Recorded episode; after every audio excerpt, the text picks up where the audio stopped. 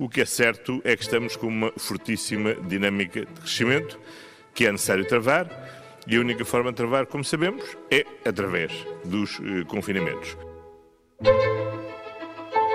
Viva! Está com o Expresso da Manhã.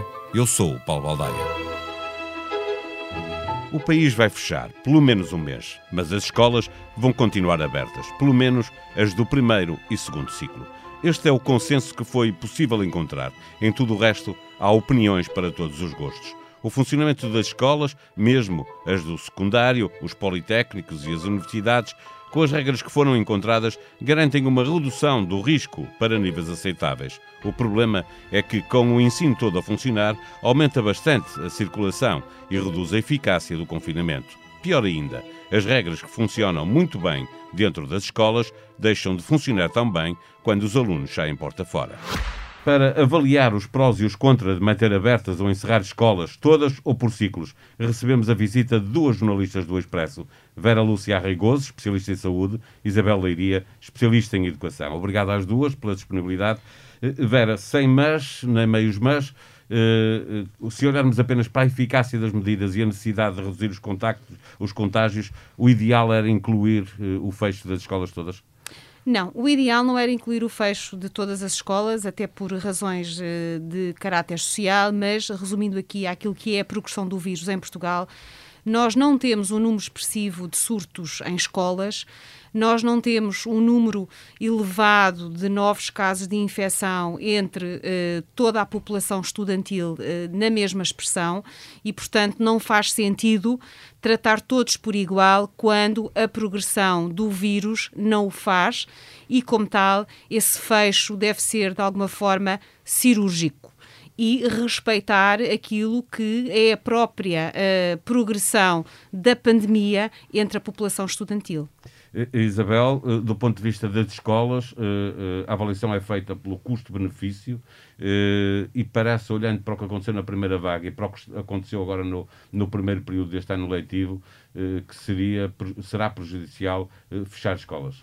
Uh, uh, sim, o ponto de partida é sempre esse: manter as escolas a funcionar o maior tempo possível para o maior número de alunos possível.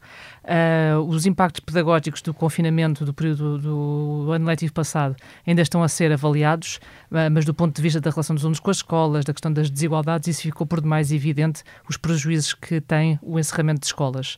nós, neste momento, o Primeiro-Ministro já excluiu o fecho das escolas até aos 12 anos, pelo menos. Eu lembro que na reunião do Infarmed com os especialistas, Baltazar Nunes, do Instituto Ricardo Jorge, falou nos diferentes impactos que diferentes medidas teriam e ele apresentou vários cenários para o fecho de escolas a partir dos 15 anos. E assim for, estamos a falar do ensino secundário. Basicamente, para concluir, muito resumidamente, fechando quase toda a atividade, uh, fechando quase toda a atividade e mantendo as escolas abertas, haverá sempre uma diminuição do índice de transmissibilidade. Ele será tanto maior quanto mais escolas forem encerradas. Mas apenas o facto de, o facto de se fecharem a, a, as escolas a todos os níveis de ensino tem, tem algum impacto, terá sempre impacto. Claro que será mais acelerado se apontarmos para o universo das escolas, mas mesmo que, mantive, que mantenhamos todas as escolas abertas, em princípio, a diminuição de contágio far-se-á e também a transmissibilidade, o aumento de novos casos.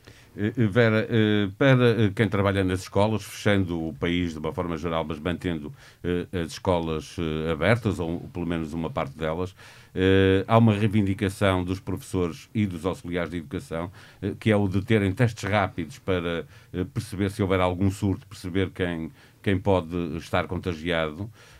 e também a vacinação. chegarem mais à frente nas prioridades. é uma reivindicação justa? É uma reivindicação que eh, faz sentido uh, em termos científicos e, portanto, aqui, uh, sendo assim, acho que é um critério que, que fala por si. Em primeiro lugar, a existência dos testes de antigênio, portanto, dos testes rápidos, eles estão disponíveis. Uh, são, uh, portanto, uma forma de avaliação que é até economicamente bastante aceitável naquilo que são os encargos ou nos custos da pandemia para o Estado e, portanto, é uma arma, digamos assim, de combate no controle do que é a progressão do vírus eficaz, logo uh, numa primeira frente de ataque e uh, não se percebe porque é que não tem sido mais divulgada ou até mais utilizada. A única uh, explicação possível é que, de facto, não há assim tantos surtos em meio escolar que justifique uma maior utilização, mas sabemos que esses testes estão lá, estão naquilo que são a disponibilidade das armas de atuação por parte da saúde pública e devem ser utilizados o mais possível e ainda mais agora se uh, fecharmos todo o país, mantendo aqui este, este foco que são, que são as escolas. Relativamente à proteção vacinal de, de, todos os funcionários do meio escolar e não só os professores, portanto, todas as pessoas que estão aqui nesta, nesta linha da frente da exposição e que passarão a estar ainda mais agora com o confinamento dos restantes setores de, de, da atividade faz também sentido que haja uma subida uh, desta população, digamos, para aquilo que são os critérios de prioridade do, do plano de vacinação contra a Covid, mas até ao momento aquilo que nós temos assistido é que não haverá uma grande disponibilidade da parte da Task Force para fazer essa alteração de critérios e, ainda recentemente, foi dito ao expresso uh, pelo coordenador Francisco Ramos de que os professores, e aqui entendendo os professores e a restante comunidade escolar são portugueses como os outros e, portanto, serão vacinados com os mesmos critérios e, neste caso, ficarão, uh, na melhor das hipóteses, não tendo doença é mudança, para a terceira é? fase. Exatamente. Havendo esta mudança naquilo que é a estratégia de contenção da pandemia, poder-se-á justificar uma mudança na estratégia de proteção da população contra essa pandemia. Não me parece que isso esteja em cima da mesa. Se estiver, não foi ainda dado a conhecer, mas os especialistas têm defendido até antes deste confinamento que é preciso fazer uma revisão dos critérios de vacinação para que, atendendo ao facto do ritmo de entrega das vacinas estar a ser lento, se adaptar e tirar-se a maior eficácia e potencial desta, digamos, deste instrumento instrumento terapêutico contra o vírus. Isabel, eh, eh, eh, há uma expectativa maior por parte da comunidade escolar de que, havendo esta alteração, um confinamento geral e as escolas abertas, pelo menos parcialmente, que possam ser atendidas as suas reivindicações. Há alguma informação que tenha chegado à, à comunidade, seja sindicatos, direções de escolas, de que pode haver alguma alteração, pelo menos na parte dos testes rápidos? Uh, até agora não, nada, nada, foi falado sobre isso. A situação é, é, dinâmica, é preciso também ver como é que vão evoluir o, os números e a transmissão na, na, na comunidade. O que sabemos para já é que este confinamento deverá demorar um mês.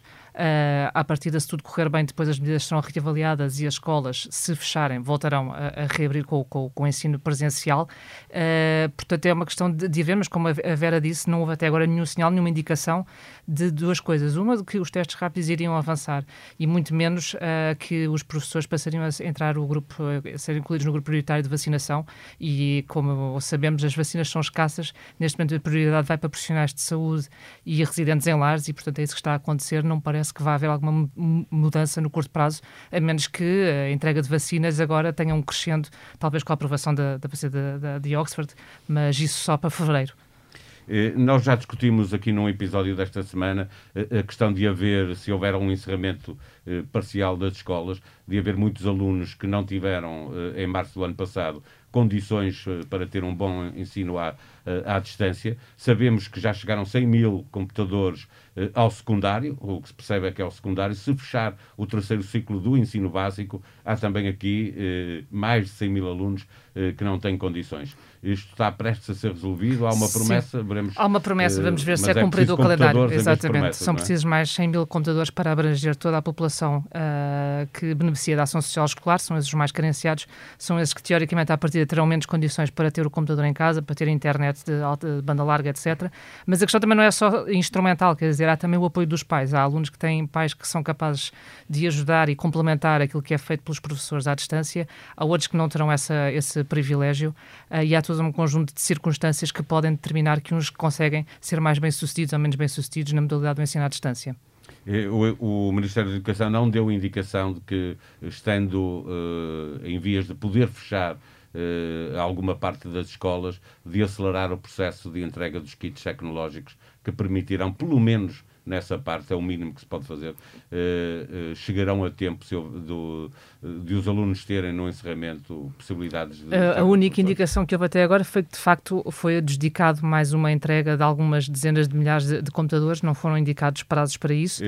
Vera, para, para fecharmos, o rastreamento é apresentado por todos os especialistas como crucial para travar os, os contágios.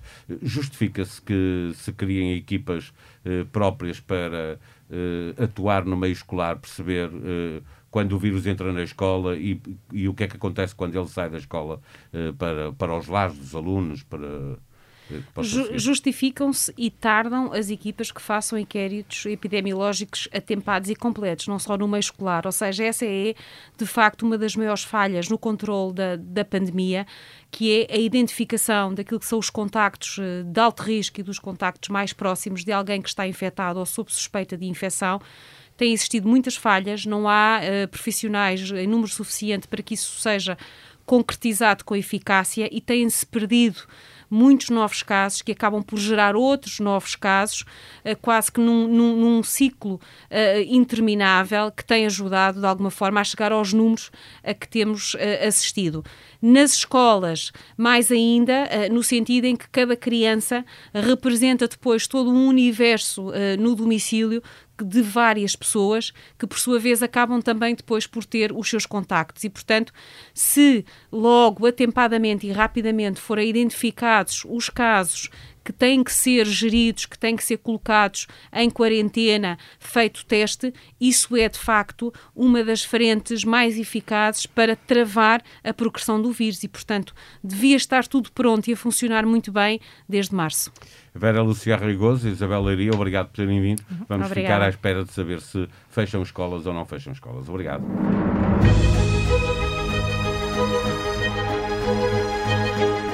Carmo Afonso, Cristina Figueiredo, Duarte Marques, Francisco Louçã, Henrique Raposo, Daniel Oliveira, Opinião, com assinatura em expresso.pt, onde pode encontrar também uma reportagem de Tiago Soares e Tiago Miranda sobre o sem-abrigo em Lisboa, num tempo em que o frio aperta. E o mesmo no Porto, com um trabalho de Isabel Paulo e Rui Duarte Silva.